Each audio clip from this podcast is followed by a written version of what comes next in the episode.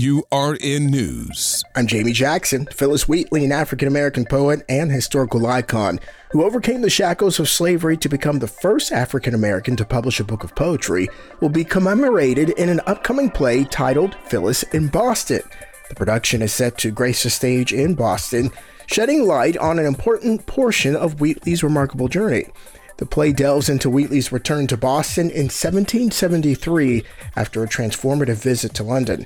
During her return, she grapples with her complex relationship with her enslaver and navigates the harrowing realities of slavery in New England. Penned by Ade Solanke, the play promises to offer a poignant and captivating portrayal of Wheatley's enduring legacy, contributing to today's ongoing dialogue on race, history, and resilience. The play is scheduled to run from November through December.